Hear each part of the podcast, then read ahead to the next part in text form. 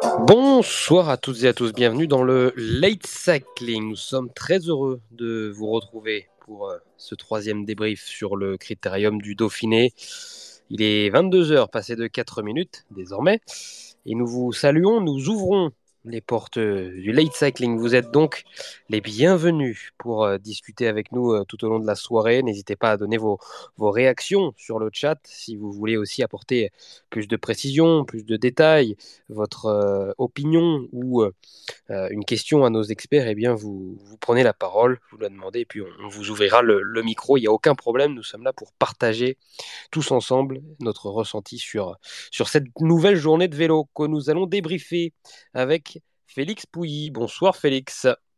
Bonsoir, bonsoir à tous. Bonsoir Nicolas Fritsch. Bah bonsoir. On parle de cette euh, troisième étape, évidemment, qui a encore souri euh, aux Français. Donc euh, une étape longue, hein, de plus de 195 km au programme. Celle qui était sur le papier peut-être la plus propice à une arrivée massive avec les sprinteurs qui étaient très attendus aujourd'hui. On a deux attaquants deux courageux, Mathieu Bourgodeau pour euh, la formation Total Énergie et puis euh, l'italien Lorenzo Milesi pour l'équipe DSM. Ils ont été repris à, 110 km de l'arrivée. Derrière, une longue étape, euh, une longue procession, même si on a eu un sprint intermédiaire alléchant entre euh, Laporte et Philippe, nos deux Français. C'est Christophe Laporte hein, qui, s'était imposé sur, sur ce sprint et qui a pris trois secondes de bonification. Et puis derrière, eh bien l'emballage final où ça s'est un petit peu excité. Et on a assisté donc à ce sprint massif remporté donc encore une fois par Christophe Laporte qui s'impose au terme de cette troisième étape du critérium du Dauphiné devant Matteo Trentin et Milan Menten. Quatrième place pour Hugo Hofstetter. Euh, voilà, trois garçons, Matteo Trentin, Milan Menten et, Hugo Hofstetter, qui ont profité du déclassement de euh, Sam Bennett et de Dylan Groenewegen. On en parle dans un instant, évidemment. Mais pour l'heure, c'est parti pour les trois coups du late cycling. Un coup d'amour, un coup, Est-ce que c'est le bon coup pour ces trois coups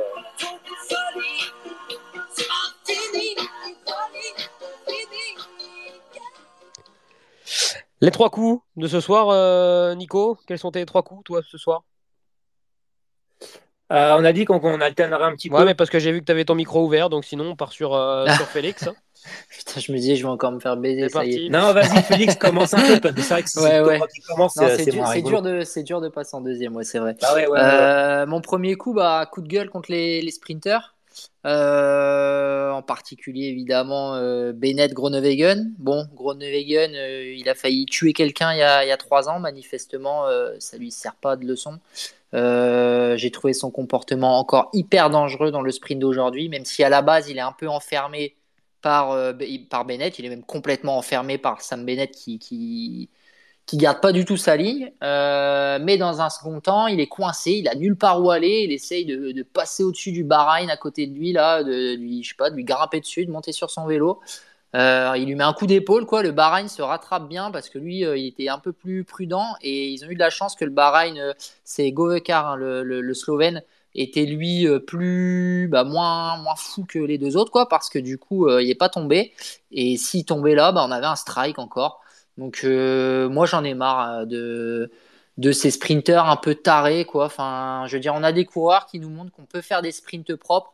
Je pense à Wood van Aert je pense à Laporte je pense à Arnaud Desmar qui sont des sprinteurs plutôt propres t'es pas obligé de, slalomer au milieu de la route pour aller gagner un sprint et, du coup, voilà, ça m'énerve. De toute façon, on va en reparler après. Hein. ça sera un des, sujets des trois questions. Mais, ça m'énerve. Surtout Groenewegen, quoi. Enfin, quand on se rappelle de, de l'accident avec Jacobsen, euh, qui était quand même atroce.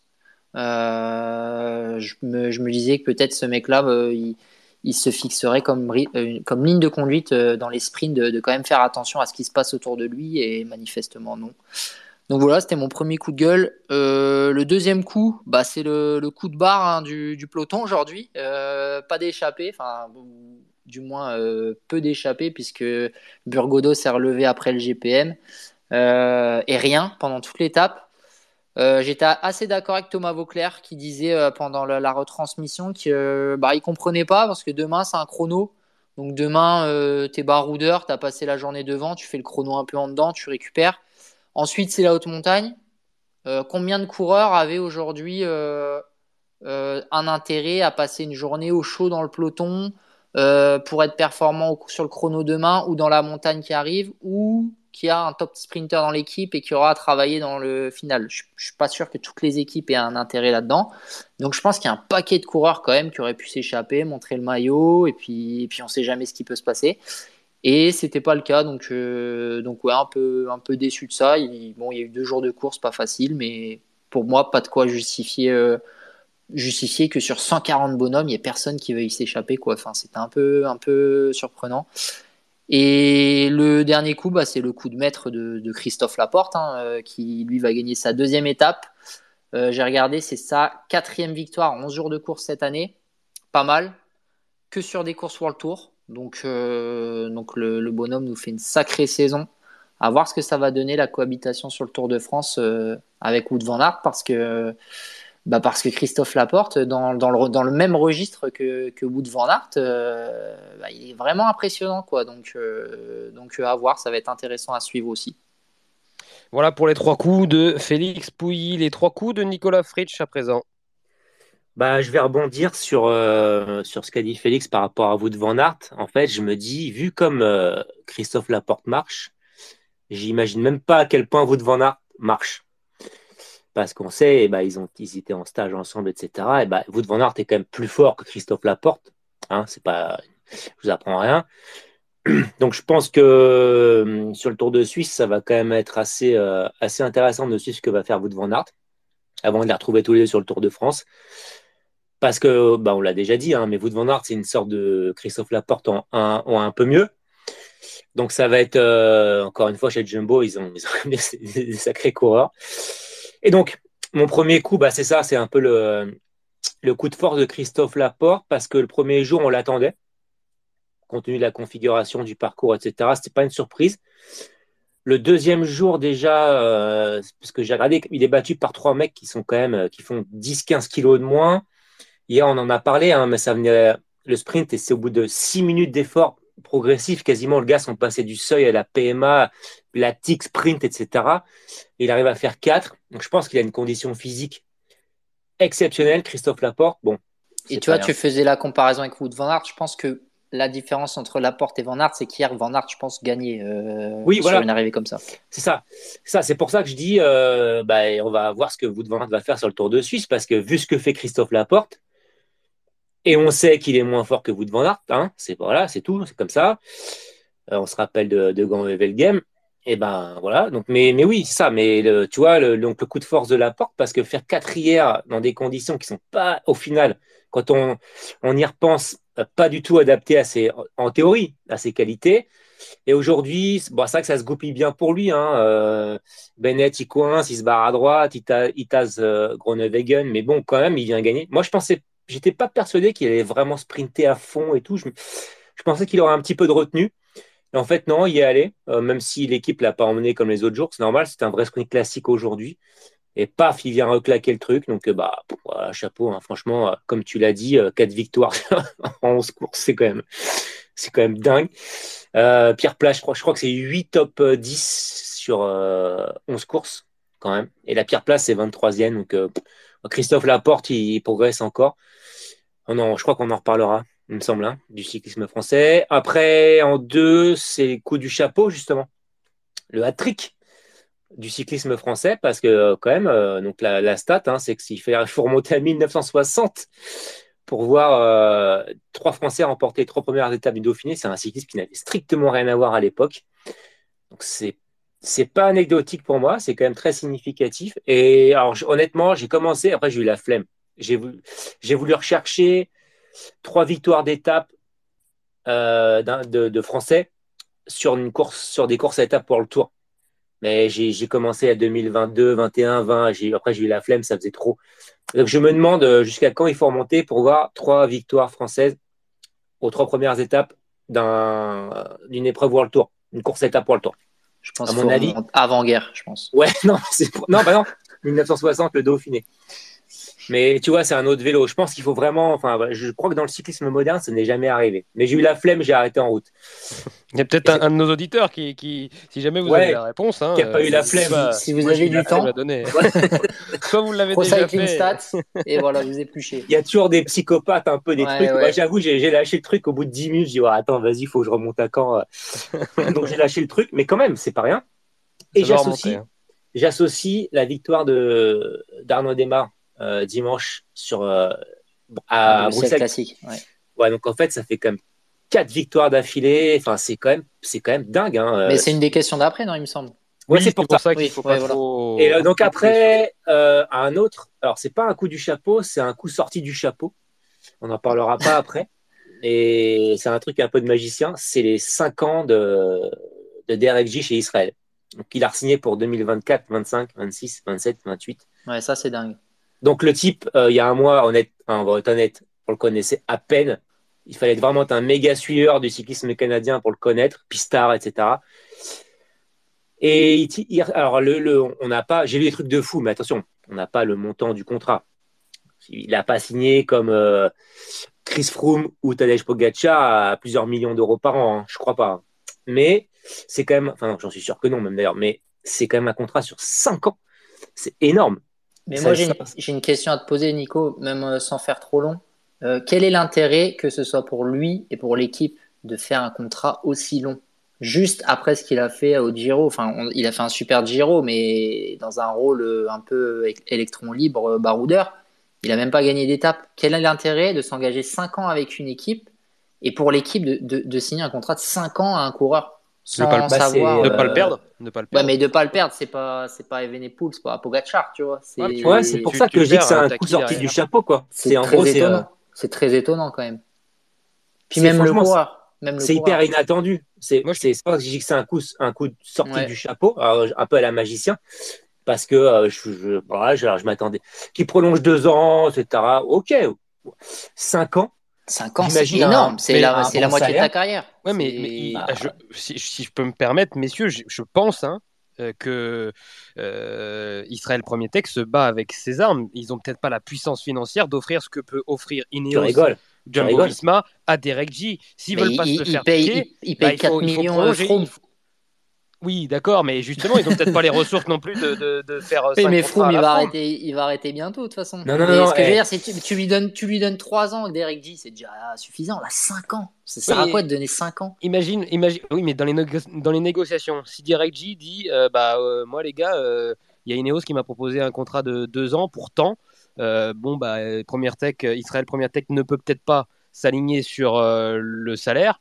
Il dit bon bah par contre nous on te fait on te fait 5 ans. Mais, mais, juste, bah, lui, bah, lui il part 2 ans à Ineos. Il a, il a mieux il, il a mieux à signer 2 ans à Ineos. S'il croit en ses capacités il a, il a mieux à signer 2 ans à Ineos pour plus que rester 5 ans à Israël. Ça dépend si bah tu veux ta carte, si tu veux, si tu veux te faire plaisir aussi sur, euh, sur des courses, avoir ta carte. Il va progresser encore chez Ineos en plus. Euh, c'est aussi un choix euh, de, de, de carrière ouais, pour, pour des Reggie. Moi, je pense que y a une franchement. Non, mais je pense qu'il y a une notion de les contrats longs comme ça. Je je les comprends aussi dans le sens où ils peuvent être achetés. Il, ne faut pas se leurrer, ça va, ça va arriver un ou un autre. Donc Ineos signe 5 ans, pardon, Israël signe 5 ans. Et s'il explose au bout de 2 ans, parce qu'on n'en sait rien du tout de ce qu'il va faire derrière. Ils le, le revendent, ouais, Bah, il est racheté.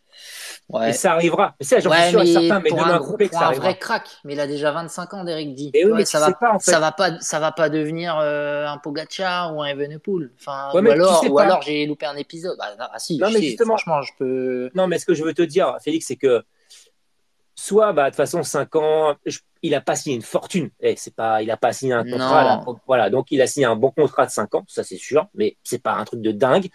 Mais c'est ça qui est étonnant, tu vois, c'est que c'est. Enfin, c'est. Ouais, j'ai... franchement, j'étais. Je comprends pas le. Moi, je suis pas étonné. Je comprends pas.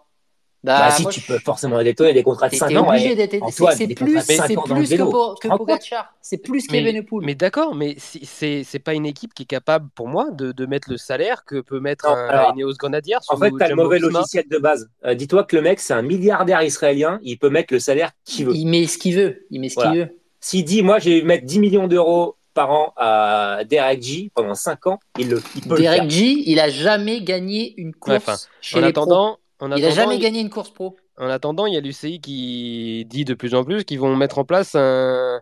Ah, mais ils disent, mais ils font pas. un, budget cap. c'est des, conneries, ça. C'est impossible. impossible. Au contraire, les, coureurs vivent de mieux en mieux du cyclisme. Bah, pourquoi tu vas bah, mettre moi, un, un budget cap je vais m'inclure dans les, dans, dans, les coups et faire un, mini coup de cœur. Allez, vas-y, vas-y. vas-y euh, c'est peut-être pas contre vous directement, mais, mais j'ai pas trop compris justement moi les réactions autour de la prolongation de contrat de Derek G, qui a signé donc, on le rappelle, jusqu'en 2028. Alors oui, évidemment, c'est un contrat XXL. Oui, ça fait beaucoup.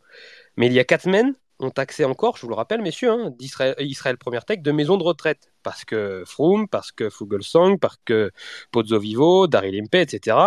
Là, on a, on a une équipe qui fait éclore un jeune coureur. attends, il a 25 ans, hein, Derek G. Hein. Oui, mais il, vient de performer, surperformer. Il est même plus maillot blanc sur les, sur les grandes courses. Il, ne rentre même plus dans la classification du maillot blanc. Tu vois, c'est pas Première Tech le blinde. Il, le, se le sécurise pour bah, les 5 prochaines saisons. Jusqu'à 30 ans. Et, et aujourd'hui, on leur tombe dessus parce que c'est trop. Donc à un moment donné, il faut, il faut bah savoir, soit on, on, les taxe de maison de retraite, là, il parie sur la jeunesse. Mais bah, c'est pas la jeunesse, il a 25 ans, il est au milieu de sa carrière. Il, il est il est, euh, il, est 3 euh, ans plus vieux que. C'est pas, pas, pas, les 39 ans de Pozzo Vivo. Non, mais d'accord. Mais, mais, mais du coup, du coup, dans un sens, on dit qu'ils font n'importe quoi en signant des fortunes des mecs qui sont en fin de carrière, comme Froome, euh, pour qui a fait une grande carrière, mais il y avait de grandes chances qu'il ne revienne pas à son niveau et ils l'ont signé une fortune. Et là, ils font un truc bizarre, sans dire que c'est n'importe quoi, ils font un truc bizarre en signant 5 ans. 5 ans, c'est énorme un mec qui a déjà 25 ans, qui a fait un super Giro, mais qui a même pas gagné une seule étape. Il a fait un super Giro, mais il n'a pas gagné une étape. Il a un profil un peu bizarre, baroudeur, mais qui va pas vite. Pas évident de gagner des courses. Il fait dixième à la Bruxelles Classique. Comment il va gagner des grandes courses, Derek G Tu crois l'année prochaine, il va aller sur les classiques, il va aligner euh, Van Der Poel, les machins, tout ça? Pourquoi tu le signes 5 ans? Je comprends pas. Enfin, puis même lui, tu Franchement, je comprends pas. Non, non, en fait, moi, le truc, voilà, en fait, c'est juste, je comprends pas tout ça, mais c'est après, si chacun trouve son compte parce qu'on n'a pas, encore une fois, on parle, mais on connaît pas du tout le montant du contrat. Et je pense qu'il n'est pas dingue. Voilà, il a bah non, mais il peut être progressif. Hein. Les, contrats longs, souvent, c'est comme ça. Je sais ouais, voilà, je crois que Remco, c'était comme ça. Il y a des, primes, de résultats. C'est ça, exactement. Remco, il a mis, il a mis Quickstep dans la merde l'an dernier. Avec tout ce qui est... Non, c'est vrai, c'est vrai. Oui, mais c'est normal. Moi, ça, je comprends. C'est des trucs comme ça. C'est pas en mode, bon, bah, pendant 5 ans, euh, je sais pas, moi, 100 000 nets par mois pendant 5 ans. C'est pas du tout comme ça. C'est très variable, ouais. Ça, ce serait à mon avis, c'est ce qui, c'est, ce qui a été signé. C'est en mode. Mais même lui, je comprends pas 5 ans. Tu vois, même le coureur, si t'es bon, tu sais que t'es bon. Tu te dis putain, je vais, je vais, je vais m'embarquer dans une équipe. Ok, à l'heure actuelle, ça se passe bien. Imagine dans deux ans, Israël, euh, le matos, ça, je sais pas, il signe une marque de merde en matos pour deux ans. Tu te dis, putain, je suis dans une équipe. Non, mais c'est l'importance du matos. Il faut quand même rappeler que le boss, c'est un Canadien euh, d'Israël, etc. Enfin, ouais, je sais pas. Non, moi, en fait, c'est juste quand je dis c'est pas, c'est un, un, coup sorti du chapeau parce que c'est quand même pas un truc qu'on attendait, quoi. ouais, c'est super étonnant. Surtout si on se ramène à il y a un mois.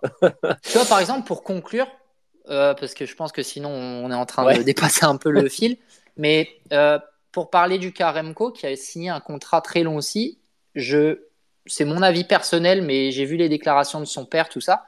Je pense que potentiellement il regrette peut-être de s'être engagé aussi longtemps chez Soudal Quickstep. Et que, tu vois, il se dit peut-être dans mon développement de coureur de grand tour, peut-être que je serais mieux chez Ineos. Et, là, il est bloqué du coup jusque encore quand? Jusque Remco, c'est encore 2026, je crois, tu vois. Non, mais il n'est pas bloqué, il peut être racheté. Mais moi, je vous dis que dans le vélo, ouais, mais racheter, euh, racheter casser le contrat. Euh, bah, c'est 2026 Remco. Et tu vois, on est en 2023. Et... Tu peux casser un contrat aussi. Hein mais si Ineos met 50 millions d'euros, et dis-moi, je Et ils peuvent, Ineos. Attends, Ineos, c'est comme une équipe qui a, qui a oui, oui, Nice, il veut racheter, nice, tout ça. Ils veulent racheter Manchester United des Non, mais je sais. C'est vrai. C'est vrai. C'est que dalle.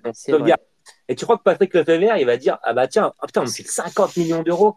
Bah, je crois qu'il ah avait dit 100 bah. millions hein, pour Remco. Hein, bah, si c'est 100 millions, c'est 100 millions. Je pense qu'Ineos, ils s'en foutent complètement. Il faut se rendre compte que tu as des équipes avec derrière des pour partenaires. Lui, 100 millions, c'est 100 balles pour toi. Quoi. Ouais, et à l'inverse, 100 millions pour le fait vert, c'est peut-être 50 budget. Ouais, c'est ça. Ouais, et, et, pour, pour Ineos, c'est que dalle. Et pareil pour Israël et machin. Donc, en fait, on, malheureusement, il y, a un petit, il y a un petit, ça se rapproche un peu du foot. Je pense que ça n'ira jamais jusque, jusque là. Mais quand même, les, contrats à longue durée comme ça, moi, je les vois aussi comme des rachats potentiels. Je je, je, mets pas mes deux mains à couper, mais euh, on verra. en tout cas, les, deux parties ont trouvé, euh, ont trouvé satisfaction dans la longue prolongation. Euh, ah bah oui, ils ont leur raison. Mais, Donc, les deux parties avaient aussi trouvé leur satisfaction dans, dans, le contrat de Chris Froome à 5 millions par an, mieux payé que Pogacar, je crois, et qui malheureusement. moins quand même, mais, mais ouais, numéro 2. Ouais, numéro 2, et qui malheureusement est plus du tout à son niveau, quoi. Et donc. Et donc c'était une erreur euh, énorme pour le, manager, enfin pour le manager. Enfin, tu peux pas me dire le contraire, tu vois. Donc euh, ouais, on verra. On verra. L'avenir nous dira si euh, Israël Première Tech avait raison de, prolonger aussi longtemps Derek G. On verra aussi si Derek G avait, avait raison de, s'engager aussi longtemps dans cette formation. Euh, un petit mot rapide parce que j'avais mis ça au programme quand même pour vous signaler le, nouveau. Vous savez que tous les en début de semaine, eh bien le, classement UCI euh, sur trois ans euh, est mis à jour. Première place toujours pour Team Emirates, deuxième place pour Jumbo Visma, troisième place pour Ineos Grenadiers, première équipe française, quatrième messieurs hein, sur sur ce classement là sur, euh, sur 3 ans, donc avec cette saison 2023 qui débute. Belle quatrième place de Groupama. Et individuel, ça donne quoi? Individuel, c'est-à-dire euh, Parcoureur. Ah, euh, j'ai pas cliqué sur le. J'ai pas été dessus. Là, je te parle surtout de la, ah par équipe. Et pour vous dire aussi qu'en bas de classement, parce que c'est aussi l'intérêt de ce, classement, c'est de savoir qui monte et qui descend des rangs World Tour. La team, la formation Arkea Samsic, malheureusement, l'équipe française là, qui est actuellement 19e, donc sous la barre fatidique euh, des 18 équipes World Tour. Il y a également la formation Astana qui est passée 22e. Euh, donc, euh, donc, on espère évidemment que l'équipe française va pouvoir retrouver quelques points. Dans eh, les gros, Groupama quatrième, c'est quand même pas rien. C'est costaud.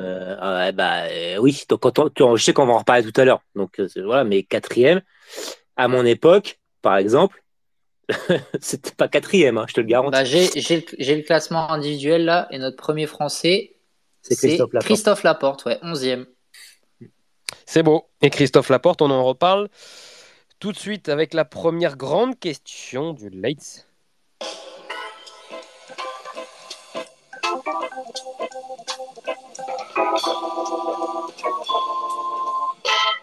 Et vous n'hésitez pas à réagir hein. dans le chat. On prendra les questions, on prendra aussi vos, vos, réactions dans les prochaines questions qui arrivent. La première grande question, messieurs, Trois victoires françaises lors des trois premières étapes du Critérium du Dauphiné. Une première depuis 1960. Est-ce phénoménal ou anecdotique? Nicolas Fritsch.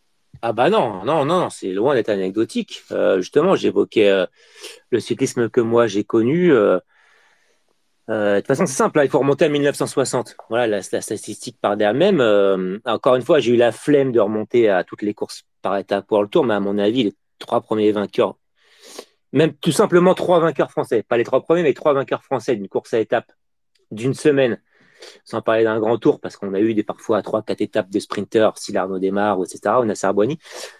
Mais sur une course euh, World Tour d'une semaine, ça se compte, à mon avis, euh, sur les doigts d'une main. En tout cas, dans un cyclisme relativement moderne, on va dire des années 80-90, voilà, sans remonter il y a trop trop longtemps. Euh, donc c'est pas anecdotique du tout. Moi c'est simple. Hein, euh, je, parle de mon cas perso puisque ça, en, 2003 je fais 78e du tour. Bon après il y a eu des noms qui ont été rayés, mais je fais 70e du tour. Et je suis premier de la groupe, enfin de FDJ à l'époque. Premier, 78e. Premier du club. Ouais c'est ça. Premier du club, 78e. C'est inimaginable aujourd'hui. Donc c'est pour ça que quand on, me saoule avec du, du cycle, le cyclisme a complètement changé et en mieux, étant mieux. Voilà. Donc, c'est pas du tout. Alors après, on peut me dire, ouais, mais attention, les trois mecs qui ont gagné là, euh, ils sont pas dans les équipes françaises. C'est, ils sont chez Jumbo et Soudal Quickstep. Ok, je reçois l'argument.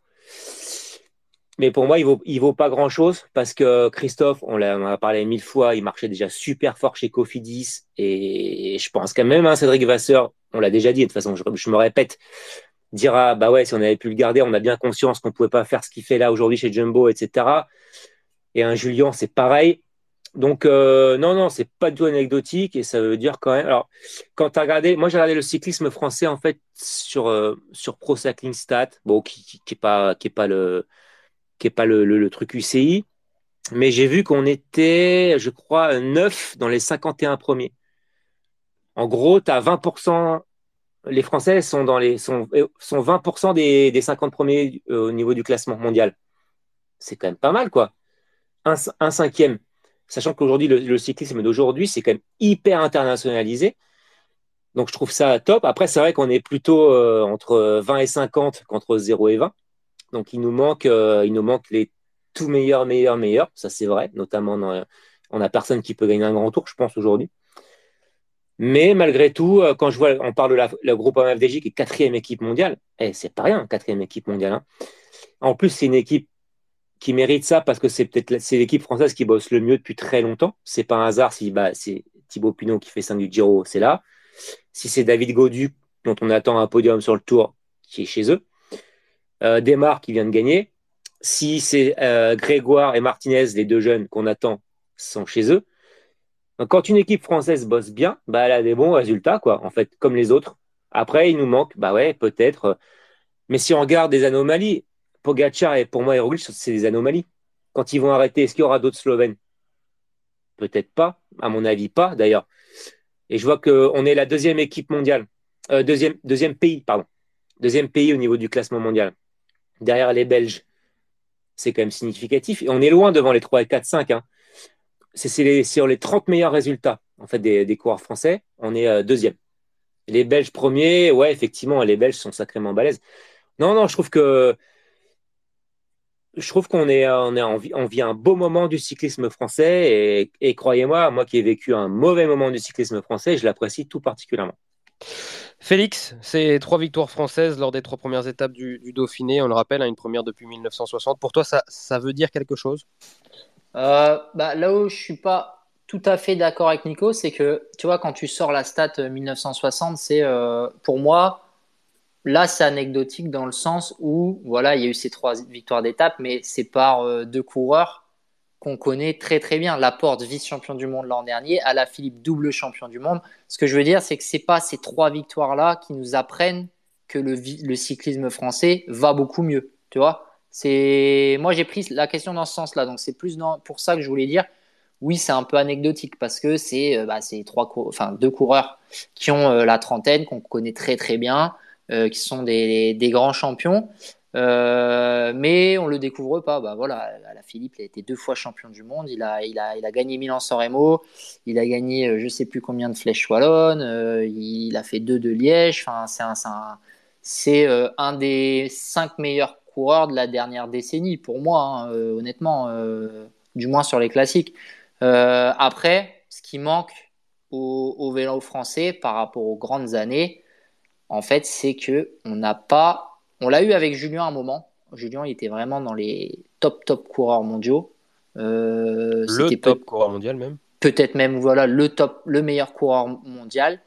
Mais là, avec l'émergence de cette nouvelle génération qui est dingue, euh, on est quand même loin encore d'avoir un, un, vainqueur de grand tour français potentiel Peut-être un Godu sur un Giro ou une Vuelta, peut-être, mais j'ai encore du mal à y croire. Et sur le Tour de France surtout. Sur le Tour de France, ça semble bridé pour de nombreuses années.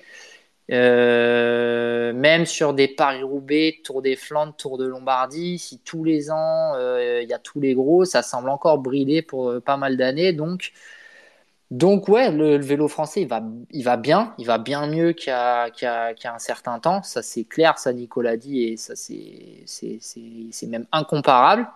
Mais il manque encore ceux ou ces super champions capables de, rivaliser euh, avec, euh, avec du Pogacar, du Vingegaard, du Evenepoel, euh, du Van Der Poel quand il est au top sur une Flandrienne, du, du Van Aert on n'en a pas encore. Un, top top comme ça à ce niveau-là, on n'en a pas encore. On en a qui arrivent. On a Romain Grégoire jusqu'où il va aller. Ouais, je, pensais, pas. je pensais à, te relancer justement sur euh, est-ce qu'il y, y, en a qui arrivent dans cette nouvelle génération? Je pense notamment à Lenny Martinez. Est-ce que tu le vois non, potentiel bah, euh, favori un jour Non, Lenny, c'est pur grimpeur. C'est coureur de poche. Euh, je pense que ça va être un très très bon coureur dans son registre. Je ne sais pas où est sa limite, mais le cyclisme moderne nous a montré qu'il y avait plus très peu de place pour les très petits gabarits aujourd'hui. Euh, ça, je pense qu'on est tous d'accord. Il se défend plus que bien hein, sur les chronos. Hein, ouais, mais il y a se défendre et se défendre. Euh, mmh, mais sur un chrono de 50 bornes ou de 30 bornes euh, contre Evenepoel, je peux te dire qu'il prend 4 minutes. Hein, ça peut aller vite si un grand tour fait comme le Tour de France là avec un seul chrono. Ben, ouais, mais même, mais même, parce que quand tu es petit, tous les watts que tu dépenses sur le plat, bon là, ça va être. Après, si c'est la honte comme tous les ans, comme cette année, ouais, c'est sûr qu'à un moment donné. Non, mais même, même, des cols roulants, en fait, c'est l'autre fois on en parlait avec Nico, je sais même plus euh, pourquoi on parlait de ça, mais dans un col roulant, euh, on va dire euh, en dessous de 8%, c'était le, rapport poids-puissance à, à, watts kilo égaux, t'es avantagé à peser 70 kg que à faire 55 comme Lenny. C'est-à-dire que si les deux poussent 6,5 watts par kilo, et eh ben le mec de 70 kg, il va rouler bien plus vite que Lenny qui fait 6,5 watts kilo parce que en fait c'est c'est pas euh, enfin c'est pas de l'escalade c'est pas tu montes pas 15% tu vois. À 7 8% c'est s'il y a encore quand même un peu de, de traînée aéro et et c'est pas le, gabarit le plus lourd va toujours être un peu avantagé tu vois. Le, vaut mieux faire plus de watts que euh, perdre un kilo tu vois. Vaut mieux euh, faire 10 watts de plus que perdre un kilo par exemple. Ça c'est ça c'est c'est établi quoi. Et donc les petits gabarits c'est pour ça qu'un qu'un Kenny Elissonde qui a déjà gagné euh, en haut de l'Angliru. Bon, je compare pas Kenny Elissonde à, Lenny Martinez, mais Lenny Martinez est bien plus talentueux, je pense. Euh, mais Kenny, qui était un, vraiment un grimpeur de poche comme ça, et eh ben même dans des cols plus traditionnels, tu l'as rarement vu s'exprimer au plus haut niveau. Tu vois, il a été gagné à l'Angliru parce que l'Angliru c'est vraiment un truc, euh, un truc de malade, tu vois.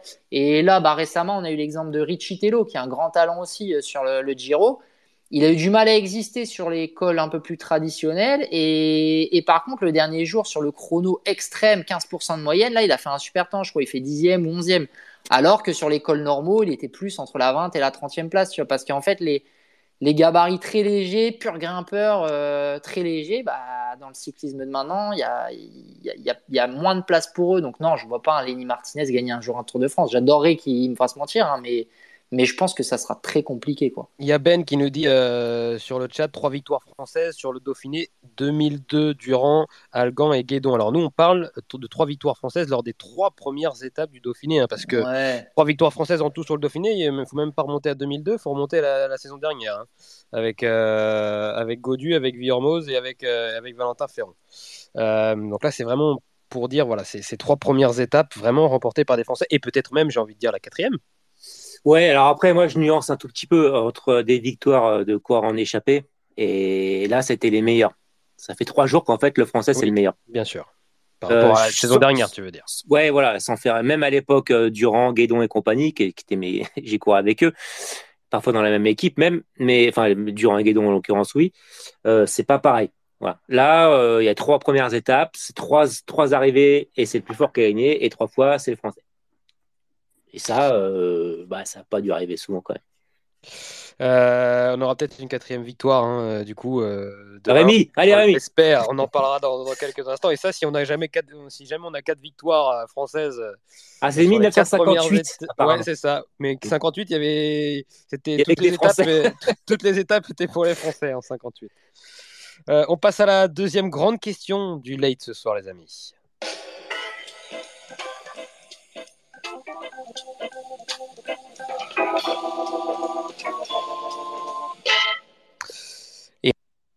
Et, on va pouvoir s'écharper désormais sur euh, cette euh, ah. deuxième question du late cycling. Et oui, elle concerne ce sprint massif, sprint qu'on pourra qualifier de houleux euh, je pense que c'est le, terme approprié euh, entre Sam Bennett et Dylan Groenewegen notamment. Ils avaient pris la, la 2 et 3e place de ce, classement et bah, ils ont fini par être euh, disqualifiés, déclassés du moins nos, deux coureurs.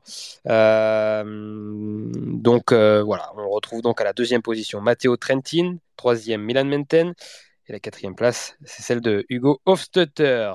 Messieurs, question puisque vous avez vu ce sprint sous tous les angles. Sam Bennett et Dylan Groenewegen déclassés. La décision est-elle justifiée? Nicolas Fritsch. Alors, euh, je suis toujours un peu partagé avec ça euh, parce que ça fait quand même euh, plus de 30 ans que je regarde des courses de vélo et des sprints houleux, j'en ai vu. Hein. Franchement, mais plein, plein, presque tous en fait. après, il y a est-ce que il y a un règlement, on l'applique tout le temps, partout, pour tout le monde, ou pas, en fait? Parce que aujourd'hui, si on applique le règlement, et comme l'a montré euh, Jackie sur sa palette, parce que normalement, quand on lance un sprint, on doit garder, en fait, un sprint, on doit garder sa ligne. Quand on lance un sprint, on garde sa ligne. Bennett, il démarre légèrement, si on place euh, une bande centrale au milieu de la route, il est un tout petit peu à gauche, cette bande centrale, et il finit à droite le long des barrières. Donc, il change clairement de, euh, de, direction. Du coup, il embarque forcément bah, tous les gars dans sa roue à droite. Donc ça, c'est une faute si on applique le règlement. Hein. Et après, il y a Groenewegen qui se retrouve tassé à cause de ce changement de direction. Là, Groenewegen, lui, il se dit, OK, bah, moi, je vais quand même passer. Je mets un grand coup d'épaule au, mec de Bahreïn. Et, et il passe. Au final, les deux sont déclassés. Pour moi, il y, a un, geste qui est euh, répréhensible, c'est celui de Bennett. On ne doit pas faire ça. Mais ça, j'en ai vu mille dans ma vie de suiveur d'étapes à la télé et même en vrai. Et mais en fait, il n'est pas grave le geste de Bennett. Il n'est pas, c'est pas un truc méchant. Il va, il va chercher en fait, il va chercher euh, la droite le long des balustrades, mais il n'a pas le droit de le faire. Le geste de Groenewegen, euh, c'est une conséquence de ce premier geste, mais lui, il est grave. Parce que lui, il met, il met sciemment un coup d'épaule à un mec pour passer. C'est-à-dire que c'est pas un changement de trajectoire où Bennett, il sait pas trop ce qui se passe derrière. En fait, le gars, il va chercher la, la droite. Il sait même pas où ils sont les autres derrière. Après, Nico, je te coupe juste deux secondes. Le geste de Bennett, c'est exactement le même geste que Groenewegen en Pologne quand il a failli tuer Jacobsen. Hein. C'est, euh, il, les Là, il n'y a pas de drame parce que les autres freine. Ah, mais alors après, je... non, mais je vais, je vais y revenir après. S'il essaye de s'engouffrer, c'est bah, un carton euh, aussi. Hein. Si je peux me permettre, Groenewegen, le, sur le, son geste sur le Tour de Pologne avec euh, Fabio Jacobsen, euh, Fabio Jacobsen était beaucoup plus remonté sur sa droite que, que ne l'étaient les concurrents de, Sam Bennett Attends, je, lis la, ouais. la vidéo d'aujourd'hui, je vais regarder. Aujourd'hui, Bennett, en fait, il a personne, enfin, il a un mec dans sa roue, mais il n'a pas un mec à côté de lui. Voilà, donc euh, peut-être peut que s'il se retourne, vraiment, il baisse la tête, s'il voit qu'il y a des mecs. Après, mais attention, je condamne. Hein. Euh, t'as pas ouais, c'est vrai. Je viens de regarder, c'est vrai qu'il l'autre est pas du tout remonté. Donc, euh, enfin, il est, il est à, il est à son dérailleur, donc il peut pas vraiment le voir, mais c'est quand même. C'est une faute, hein. Attention. C'est une faute. ce que je veux dire, ça reste interdit par le règlement. Exactement. Donc c'est une faute. Après, il y a Groenewegen qui lui se dit, putain, je suis, ouais, je me fais serrer, je vais quand même passer, je vais quand même faire mon sprint. Et là, il met quand même un. Je veux dire, il, là, il peut provoquer un strike. Hein. Ce que fait Groenewegen, euh, la, faute la plus grave, c'est la sienne. Après, c'est une conséquence d'une première faute. Ah, donc, c'est ça qui est un peu compliqué.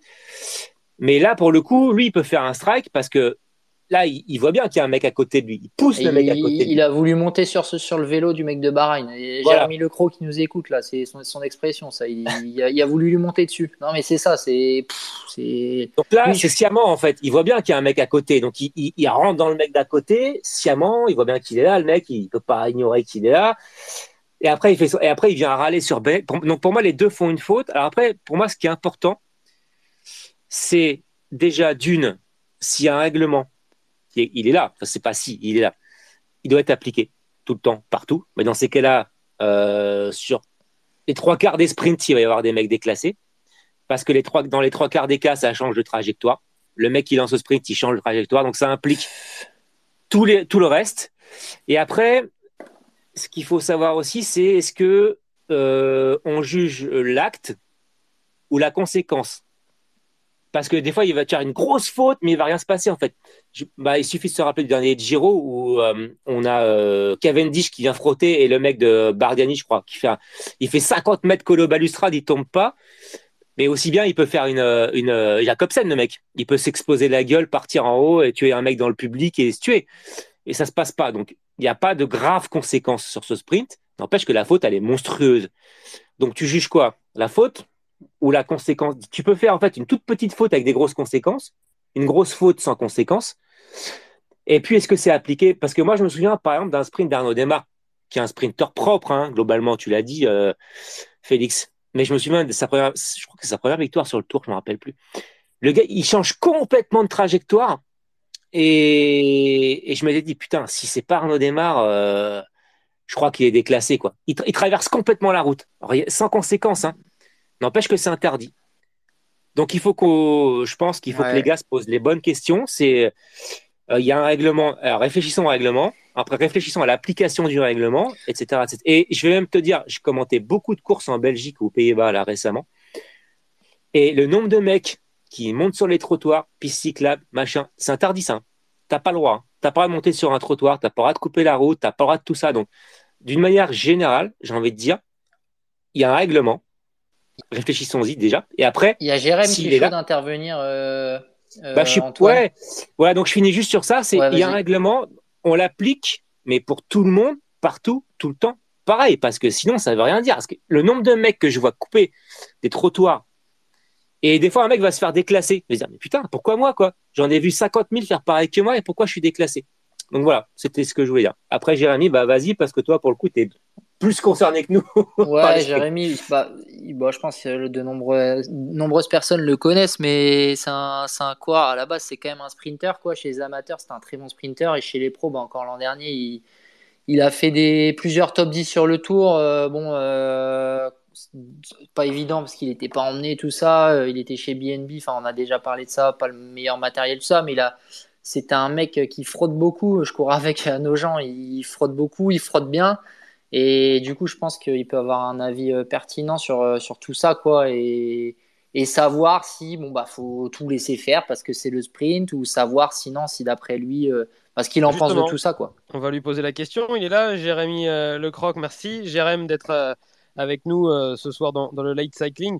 Bon, toi, tu as, as, vu ta position de sprinter. Quel est ton ressenti par rapport au sprint de, de, Sam Bennett et puis celui de Dylan Groenewegen? Attends, faut le temps qu'il comprenne qu'il doit activer son micro. Jérémy, ouais. est meilleur sprinter que, c'est bon. que en bas à gauche. de voilà, c'est bien joué. euh, ouais, bah, pour le sprint, moi je pense que bah oui, euh, Bennett, euh, c'est condamnable. Hein, euh, y a, je suis en train de regarder la vidéo là encore. bah ouais, il y a pas photo, hein, c'est disqualifié direct. Hein. Après, pour Groenewegen, je trouve ça un peu sévère quand même parce que au vu des est-ce que tu l'as vu d'au-dessus, la vidéo, ouais, ou est-ce que c'est de face? Ouais, d'au-dessus. d'au-dessus, bah ouais. Il... Après, il est passé, il met, il met, il met le coude, mais. Ouais, c'est. Ça reste dans les règles. Ça te non, ça me ouais, pas plus que ça. Bah, après, après il est déséquilibré parce qu'il y a la porte à côté et, et c'est compliqué, mais euh... ouais, son, son geste, bah, il passe, quoi, il passe. Ouais. T'en prends et t'en mets des, des, coups comme ça, toi, dans les sprints C'est quelque chose comme ah, ça, ça, ça, arrive, hein, ça arrive, c'est le sprint. Après, je dis pas qu'il faut faire ça. Et... Vous saviez, c'était quoi son surnom à Jérém à nos gens? T'es ménageur Non, non Frottman. Ah, à l'époque où j'étais jeune et insouciant. Ouais, ouais. après, j'ai pris du plomb dans le cerveau. Ouais, ouais, Mais ouais, non, après, ah, il, faut, il frottait tout. ouais, je trouve que c'est un peu, un, peu dit, un peu dur pour lui. Après, je pense que c'est, euh, il, paye un peu les pots cassés de tous ses gestes auparavant. C'est possible. C'est possible. C'est malheureux pour lui. Mais... Comme, euh, comme Boigny à une époque euh, était plus facilement sanctionné que, ouais, que d'autres ouais, coureurs. Ça, oui, ça c'est sûr. C'est vrai. Bah, oui, c'est pour ça que je parlais d'Arnaud Demar tout à l'heure, qui est, et, encore une fois, une image plus lisse voilà, que mm. j'adore, hein, j'adore les deux, il n'y a pas de problème, c'est pas un mm. jugement. Simplement, il y en a un qui a une mauvaise image, l'autre euh, une moins bonne et, une meilleure, je veux dire. Et, c'est pour ça que c'est intéressant d'avoir un sprinter parce que, bah, euh, mais du coup, ce qui serait intéressant, parce que là on blablate, mais ce serait que ce soit clair en fait, que euh, le mec soit déclassé, qu'on sache pourquoi et que ce soit toujours pareil. Je pense que ça le sera jamais clair. Il y a tellement de cas particuliers. Moi, je pense quand il y, a un, quand il y a un vrai truc, je pensais à ça tout à l'heure en, pensant à l'émission, je me disais quand il y a un vrai truc, un, vraiment où c'est un peu abusé, tu vois, mais pas de là à renvoyer le coureur chez lui, euh, peut-être un système de carton jaune ou machin. Nico, t'en avais déjà parlé, toi. Mais tu vois, un truc où t'es déclassé plus carton jaune. et en mode sur les prochains sprints, tiens-toi à carreau parce que le prochain, par contre, c'est dehors. Là, il n'y a pas. Là, il y a soit vraiment tu fais une dinguerie, tu, tu, t'envoies le mec dans les barrières, il s'éclate la gueule, du coup, tu es renvoyé chez toi. Soit tu es juste déclassé. Mais du coup, euh, tu vois, Groenewegen, faire. Ouais, voilà. Et, Jérém, tu seras d'accord avec moi, je pense. Groenewegen, faire deuxième ou être déclassé. oui. non, mais c'est ça, tu vois. Donc lui, lui il s'en fout d'être déclassé. Euh, à part pour les points UCI. il a réagi hein, quand même, Dylan Groenewegen, on le rappelle. Ouais, il, a supprimé après. Il a fait un petit tweet en disant euh, désolé euh, d'avoir voulu freiner, d'avoir d'avoir utilisé mes freins avec un, smiley clown. Ah, il, a, surtout utilisé ses coudes, hein, de la vue d'hélicoptère. Mais mais ouais, c'est pour ça, je pense peut-être un petit système de, de Ouais, je sais pas, de carton, tu vois, euh, sur une course par étape, ça peut. Ou même sur une saison, hein, euh, comme en foot. Hein. En foot, tu prends deux cartons jaunes sur deux, matchs différents. Euh, bah, au troisième carton jaune, tu es, suspendu le match après, tu vois. Enfin, c'est compliqué parce que l'essence du sprint, ça reste la, prise de risque. C'est ce que vous aimez aussi, hein. Jérém. Toi, t'aimes bien ça, hein, l'adrénaline, prendre des risques, tout ça. Mais après, t'es pas là non plus pour, pour, te, pour te tuer, ah pour te laisser gravement, quoi. Donc, c'est le juste milieu entre les deux. Et et tu as des sprinters, euh, tu sens que c'est des mecs, une fois qu'ils sont dans les 500 derniers mètres, ils, ils, ils tentent tout. Ils réfléchissent pas du tout, ouais, ils réfléchissent pas du tout aux risques et aux conséquences potentielles. Toi. On a fait un petit sondage. Bennett et Groenewegen déclassés. La décision est-elle justifiée? Réponse oui à 77%. Réponse non à 23%. Moi, ça, me, ça, me fait repenser un peu à la première étape du tour l'an dernier. Euh, euh, que c'est euh, Jacobsen qui gagne. Jacobsen, ouais. Euh, le, sprint, le même par rapport à aujourd'hui, les cinq premiers sont déclassés. Hein. Tellement, c'était n'importe quoi. bah, tu regardes les 200 derniers mètres, il y a Sagan, Sagan et Ewan, ils se grimpent dessus. Je vais essayer de pareil. Et pourtant, il n'y a rien eu, tu vois. Ouais, en fait, les, sprint, les sprinters, c'est des tarés. Enfin, faut, oui, voilà. il faut dire ce qui est. Faut dire non, mais c'est vrai, c'est vrai. C'est pour ça, euh, moi, bah, c'est pour c'est sympa que tu sois là, Jérémy, parce que le sprint, c'est un monde. Ce qui se passe dans, les, dans le dernier kilomètre d'une course qui arrive au sprint, c'est un autre cyclisme, en fait. C'est, Non, mais c'est vrai. Hein. Non, mais oui, oui. C'est un autre cyclisme, et donc, euh, moi, j'ai mon avis, mais un mec qui est sprinter, il a un, il a un autre avis, c'est normal. Mais moi, ce que je veux surtout, pour moi, le principal, hein, c'est que ce soit toujours pareil. C'est qu'on si un mec fait. A pas euh, différentes décisions des commissaires ah, voilà. entre deux courses. C'est ouais, si Bennett, si Bennett traverse la route pour sprinter, il est déclassé. Ok, bah, le prochain mec qui traverse la route, il est déclassé aussi, quel que ah soit le mec. Tu vois Regarde, même, même, en, même en foot, d'un match à l'autre, tu n'as pas les mêmes décisions arbitrales, tout ça. Pourtant, c'est très codifié. L'arbitrage en foot est très codifié. C'est pas évident toujours de prendre les. Dans, non, mais si tu considères que Bennett, il est il est déclassé parce qu'il passe, on va dire, du, du, du, un tout petit poil à gauche de la route jusqu'à complètement à droite. Il est déclassé. Bah, dans ces cas-là, à chaque fois que ce sera là, ça, le mec est déclassé. Point barre. Ouais, je regarde le sprint Messieurs, dont Jérém me parle. Ouais, c'est vrai que c'était. Après, euh, après euh, maintenant, au jour d'aujourd'hui, euh, les... la vague que fait Bennett, que ce soit, enfin, sur tous les sprints, tous les mecs qui font ça, ils sont déclassés. Hein. ouais, ça c'est normal. À partir du moment où tu as lancé, où tu as lancé, t'as pas à. Il laisse plus aucune chance maintenant, les commissaires, c'est disqualifié direct maintenant. Ça, c'est bien. Après, il faut aussi éviter les arrivées en courbe, parce que parfois, on les arrivées en courbe à la con. Mm. Où là, euh, c'est vachement compliqué de garder sa route, quoi. Donc, ah euh, déjà, des arrivées en ligne droite aussi, ça sera obligé de Après, là où Sur le Giro, j'ai vu Bonifacio faire quelques, quelques vagues aussi, euh, changer de trajectoire. Là où, là où c'est plus difficile à, juger, c'est sur les contacts entre coureurs, en fait, où tu places la limite. Tu vois, là, là aujourd'hui, Groenewegen, il a quand même bien voulu dégager le Bahreïn. Le Bahreïn, il s'est bien rattrapé, il n'est pas tombé parce qu'il était plus prudent. Euh, tu mets un autre Groenewegen à la place du Bahreïn, je pense qu'il y a un strike parce que euh, il serait pas laissé faire, il aurait tapé la roue de devant et tu vois. Cavendish quoi. Tu ouais non mais c'est ça. Et c'est là où c'est super dur de mettre une limite parce que des, la plupart du temps ils se touchent et ça passe et des fois c'est un peu c'est un peu trop et il y a les circonstances qui font que bah du coup ils se mettent au tas et et ouais, ça reste méga dangereux, quoi. Le vélo, de toute façon, euh, le vélo, c'est pour moi, c'est le sport le, hmm. plus dangereux, de toute façon. Hein. Mais, si on, parlait des, solutions et on va clôturer, clôturer là-dessus. Quand j'étais euh, gamin, bon, j'ai pas eu des idées intelligentes. Hein. Quand j'étais gamin, je, pensais, euh, je pensais à un truc tout bête pour éviter les, les, changements de trajectoire. C'était tu vas me dire mettre des couloirs. Ouais, comme en athlétisme. Ah. Euh, est-ce que, ça peut se faire ça? Et non. on peut, et sachant, sachant attends, laisse-moi terminer, sachant qu'on peut aller éventuellement les sortir de son couloir tant qu'il n'y a pas de problème. Et si par contre il y a un problème, on étudie et on voit s'il y a vraiment. Euh, ils roulent à 70 à l'heure, hein, les mecs. Hein, compliqué parce qu'il y a les, poissons pilotes qui s'écartent, il y a les mecs qui remontent, euh, il y a des pilotes qui remontent. Il faudra faire un truc aussi sur les poissons pilotes qui, qui, qui redescendent peut-être aussi. C'est pas si con, Antoine, parce qu'il y a un de nos auditeurs qui a joué euh, qui pense à ces, à ces couloirs pour les bah, C'est peut-être l'auditeur qui est aussi con. Hein, non, non. Oh, non, en l'occurrence, il est loin d'être con, crois-moi. C'est et... Je tairai son nom, mais il écoute, il est là, il est, il est bien placé dans, dans, notre liste. Et, mais c'est vrai que ce serait l'idéal, mais c'est vachement compliqué, j'imagine. Euh, j'ai réfléchi au truc, hein. mais je me suis dit, vas-y, comment tu mets ça en place?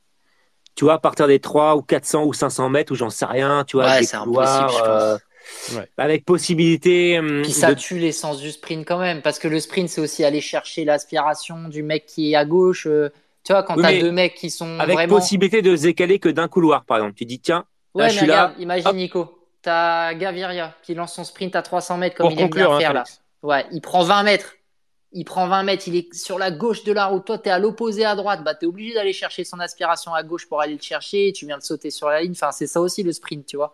Il y a, plein de c'est compliqué. Hein, il y a plein de situations où, où c'est pas où, où tu es obligé de changer de trajectoire et où c'est pas dangereux pour euh, et le sprint se fait de manière euh, linéaire euh, comme ça, tu vois. Alors que si tu mets les sprinters aux 400 mètres ou aux 500 mètres dans un couloir, tu plus le droit de changer. Wow, imagine le truc, quoi. C'est, c'est plus le même sport. Il faudrait peut-être aussi réunir euh, des sprinters euh, pour euh, voir pour une règle, une réglementation pour voir ce, qui, ce qu'on peut ah, améliorer. parce que déjà dans le jury, je crois que si, peut-être que je me trompe, hein, mais même si même si personne porte plainte, il peut y avoir des classements. Oui, peut-être bah déjà, bien sûr. Oui, oui. mais peut-être que déjà tu peux, enfin déjà il faudrait porter plainte pour entamer un truc. C'est-à-dire qu'en fait, entre deux sprinteurs, tu juges que, ok, ça, on a un peu déconné, mais allez, ça va quoi. Je j'ai pas envie de. Tu vois ce que je veux dire? Hmm. C'est que les sprinteurs entre eux déjà ne portent pas plainte parce qu'ils estiment que c'est le sprint. c'est viril mais correct, comme on dit, tu vois. Hmm. Et que c'est pas des mecs euh, qui ont peut-être jamais fait un sprint de leur vie qui vont juger. Euh, bah non, bah, il y aurait trop de copinage. Si, si c'est deux sprinteurs qui s'entendent bien, ils vont rien se dire, alors que ça aurait ah, je crois pas, je crois pas pour le quatrième qui fera pas sur le podium, par exemple. Je suis pas sûr quand même. Tu vois, si tu estimes lésé. Après, je pense qu'aujourd'hui, Grondwengen aurait porté plainte. Il a levé les bras et tout. Après, peut-être que tu revois le sprint à, froid dans la bagnole ou dans le bus, il se dit Ouais, bah en fait, non, j'ai gueulé, mais. Euh, c'est pour ça qu'il a supprimé son tweet aussi, peut-être. ouais, bah voilà, c'est ça. Donc, tu vois, bah le, le, côté, il faut quand même que ce soit les, les, mecs, les mecs concernés qui portent plainte, quoi. Merci, on remercie euh, Jérémy euh, Lecroc qui, était, qui nous a fait le plaisir de, venir euh, nous donner son expertise du sprint. Et on le revoit quand, Frottman, dans le peloton professionnel? Bah ça, c'est pas moi qui décide. mais c'est ton souhait J'aimerais bien avoir la réponse, mais c'est pas moi qui décide. mais c'est ton souhait pour l'année prochaine? Oui, bien sûr, bien sûr. Bon, bah, on te le souhaite, Jérémy. Merci.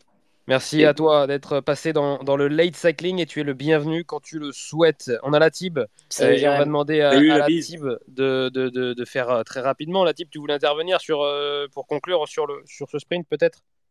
Bah oui, c'était pour mettre mon désaccord, que ce soit avec Nicolas. Mais Nicolas, je suis d'accord sur le fait qu'il faut rester sur les mêmes bases. Si on sanctionne, il faut sanctionner toujours de la même je vais rejoindre euh, Jérémy sur le fait que pour moi, Groenewegen euh, est en rien fautif. En rien fautif, il y a juste à reprendre la vidéo. On prend l'iPhone, on enregistre, on va dans modifier le fichier, on fait image par image et on voit que euh, Govekar a son coude.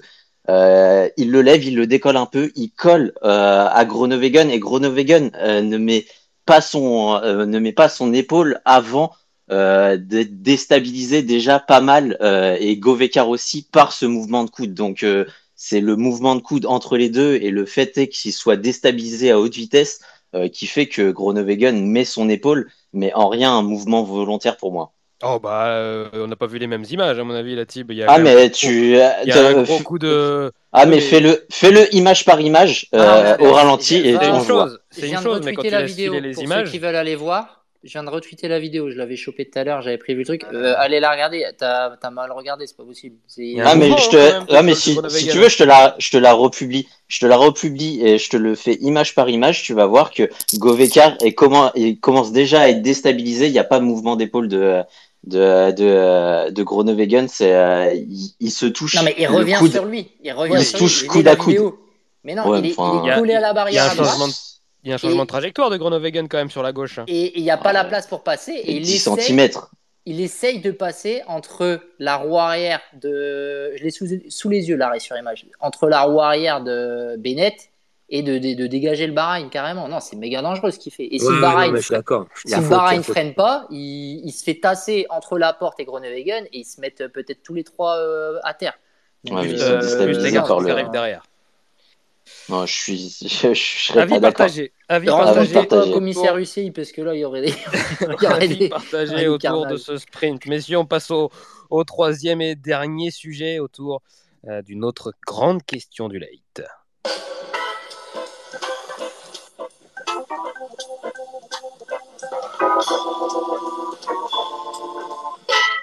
La troisième et dernière grande question du late cycling concerne eh bien, le contre-la-montre de ce mercredi. Messieurs, doit-on s'attendre à des grands écarts entre les favoris du classement général? La parole est à Nicolas Fritsch. Ça fait quand même une heure qu'on jacte et euh, sur une étape où il ne s'est rien passé. C'est quand même fantastique. Comme quoi on a atteint notre objectif de ce, de ce, de, ce truc du soir là où euh, bah, on, est capable de parler de plein de trucs. J'en suis fier. Euh, ça me fait plaisir que tu surnommes cette émission le truc du soir aussi. Je tiens à te dire. non, j'avais pas le bon mot, tu vois, donc j'ai dit truc. Le late cycling, mais si je veux dire, ce genre d'émission finalement où. Euh, non, mais le truc du soir, ça, ça sonne bien aussi. On peut l'appeler le truc du soir. Tu te dis, mais de quoi Franchement, je me suis dit, enfin, mais de quoi on va parler, tu vois? Et puis finalement, bon, on parle donc c'est génial en fait. Voilà, donc c'est la conclusion. Bah, des grands écarts, euh, faut voir ce que.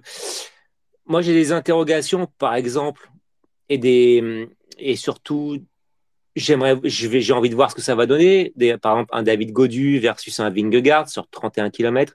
Le chrono, il est particulier. Parce qu'en fait, on parle de ce chrono du Dauphiné, mais on se projette forcément sur un chrono du Tour aussi. Euh, on se projette sur la fin du Dauphiné, mais aussi sur le Tour de France, qui sera. Bah, il n'y aura qu'un chrono de 22 bornes, mais il y aura quand même des conclusions à tirer. Donc, euh, je pense que demain, il y a quand même deux chronos. Il y a le chrono des, des gars du chrono, et puis après, il y a le chrono des gars du, classement général. Parce que. Ah, il y a un Rémi Cavagna, par exemple, peut faire un super chrono. Bon, évidemment, on n'attend rien, rien, du général. Après, le chrono d'un Vingegaard, mais attention, hein, à la Philippe, euh, Christophe Laporte, ça peut aussi bien gazer hein, euh, ce genre de chrono. On peut avoir, on peut avoir euh, quatre Français, quatre premières places. Non, j'exagère.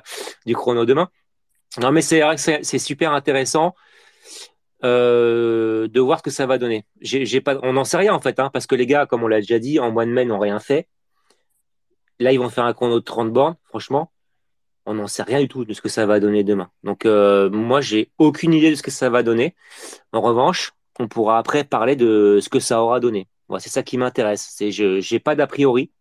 En tout cas, par rapport au gars du général. Après, oui, j'attends de mecs, euh, des rouleurs, s'il Rémi Cavagna, etc., bah, de, jouer la gagne, bien sûr. Mais par rapport aux mecs qui visent le général du Dauphiné ou du Tour de France, j'en sais rien. Parce qu'en plus, on sait qu'au Tour de France, il n'y aura qu'un chrono de 22 bornes. Est-ce que les mecs ont vraiment consacré beaucoup de temps au contre-la-montre en sachant qu'il n'y a que 22 km Pas forcément. Donc ça va. J'attends de voir demain. Honnêtement, je ne sais pas. Avant, je ne sais pas. Toi, Félix, qui disait euh, il y a deux jours lors de la première émission du Late sur le, critérium du, Late Cycling que dans tes attentes que Jonas Vingegaard devait écraser la concurrence. Je reprends euh, tes termes. Est-ce que ça doit commencer demain pour Jonas Vingegaard dès ce contre-la-montre? Euh, Oui. Oui, parce que le chrono, il est quand même pas facile, surtout cette, euh, cette dernière partie. Euh, j'ai vu que c'était, euh, c'est quoi, c'est 9 km en prise, je crois, 6 ou 9, je sais plus. Mais c'est des parties où c'est vraiment pas évident parce qu'il faut, es obligé de rester en position, mais ça roule pas très vite. Donc, donc c'est vraiment dur. Et Vingegaard, bon bah, il a quand même montré sur les chronos que que c'était euh, sans être un pur pur spécialiste à la base, c'est quand même quand il est en forme, c'est un, un, des, un des meilleurs rouleurs du monde, je pense. Donc euh, demain, face à une concurrence qui en plus au départ de, ce Dauphiné, c'est concurrent au classement général, c'est pas forcément des, des, rouleurs grimpeurs, tu vois, c'est quand même plus des, des, grimpeurs euh, purs à la base. on pense à un Godu, on pense à un Carapaz, euh, voilà, donc je pense que demain, euh, sur, euh, sur 30 km, ouais, il, peut et il doit creuser des écarts. Parce que si à, la place de, de, Vingegaard, on avait un Pogachar ou un Evenepoel sur un chrono de demain, je pense qu'il y, en a, il y en aurait une paire à plus de deux minutes à la fin du chrono. Je ne sais pas ce qu'en pense Nico, mais ah oui, je, suis, je, suis, je suis gentil, deux minutes. Ouais, ouais, ouais, carrément. Je suis gentil. Donc, euh, donc, pour moi, oui, de moins, pour moi, il doit, il doit, il doit assommer le chrono euh, au moins du point de vue des favoris et, et il doit pas être loin de la victoire d'étape. Et, et moi, j'en fais même, euh, j'en fais même mon, favori pour la victoire d'étape. C'est vrai Jonas il est, bah, il est particulier ce chrono. Ah hein. C'est vrai qu'il est, bah, il, est, il, est, dur. Hein. Euh, j'ai profite déjà, ça part en boss. Attends, puis c'est pas un naze, euh, Vingegaard en chrono. Hein. Euh, en début d'année, il a gagné un chrono devant Juan Dennis, là, je crois. Il avait mis des écarts stratosphériques. Attends, je te le retrouve. 18 km, 35 secondes sur Juan Dennis. Ouais, ouais. C'est pas non plus. Enfin, Juan Dennis, il est un peu moins costaud qu'avant. Mais ouais, non, si, quand même. Il est. Ouais, ouais, tu vois, il avait gagné. Puis c'était début de saison, il était un peu moins bien. Derrière ça, il n'a pas fait un très grand Paris-Nice. Donc là, je pense que là, là c'est du bon, du, très bon Vingegaard, je pense. Donc je pense que sur le chrono, euh, demain, il doit, bah. il doit les assommer. En fait, il y a plusieurs choses demain. En dehors du, du, du, chrono en lui-même, c'est un chrono euh, un peu comme la bosse d'hier, par exemple, euh, où, où Alaphilippe a gagné, au sommet de laquelle Alaphilippe a gagné. C'est un chrono significatif. C'est un chrono de costaud qui va refléter quand même un, un, vrai niveau de condition physique.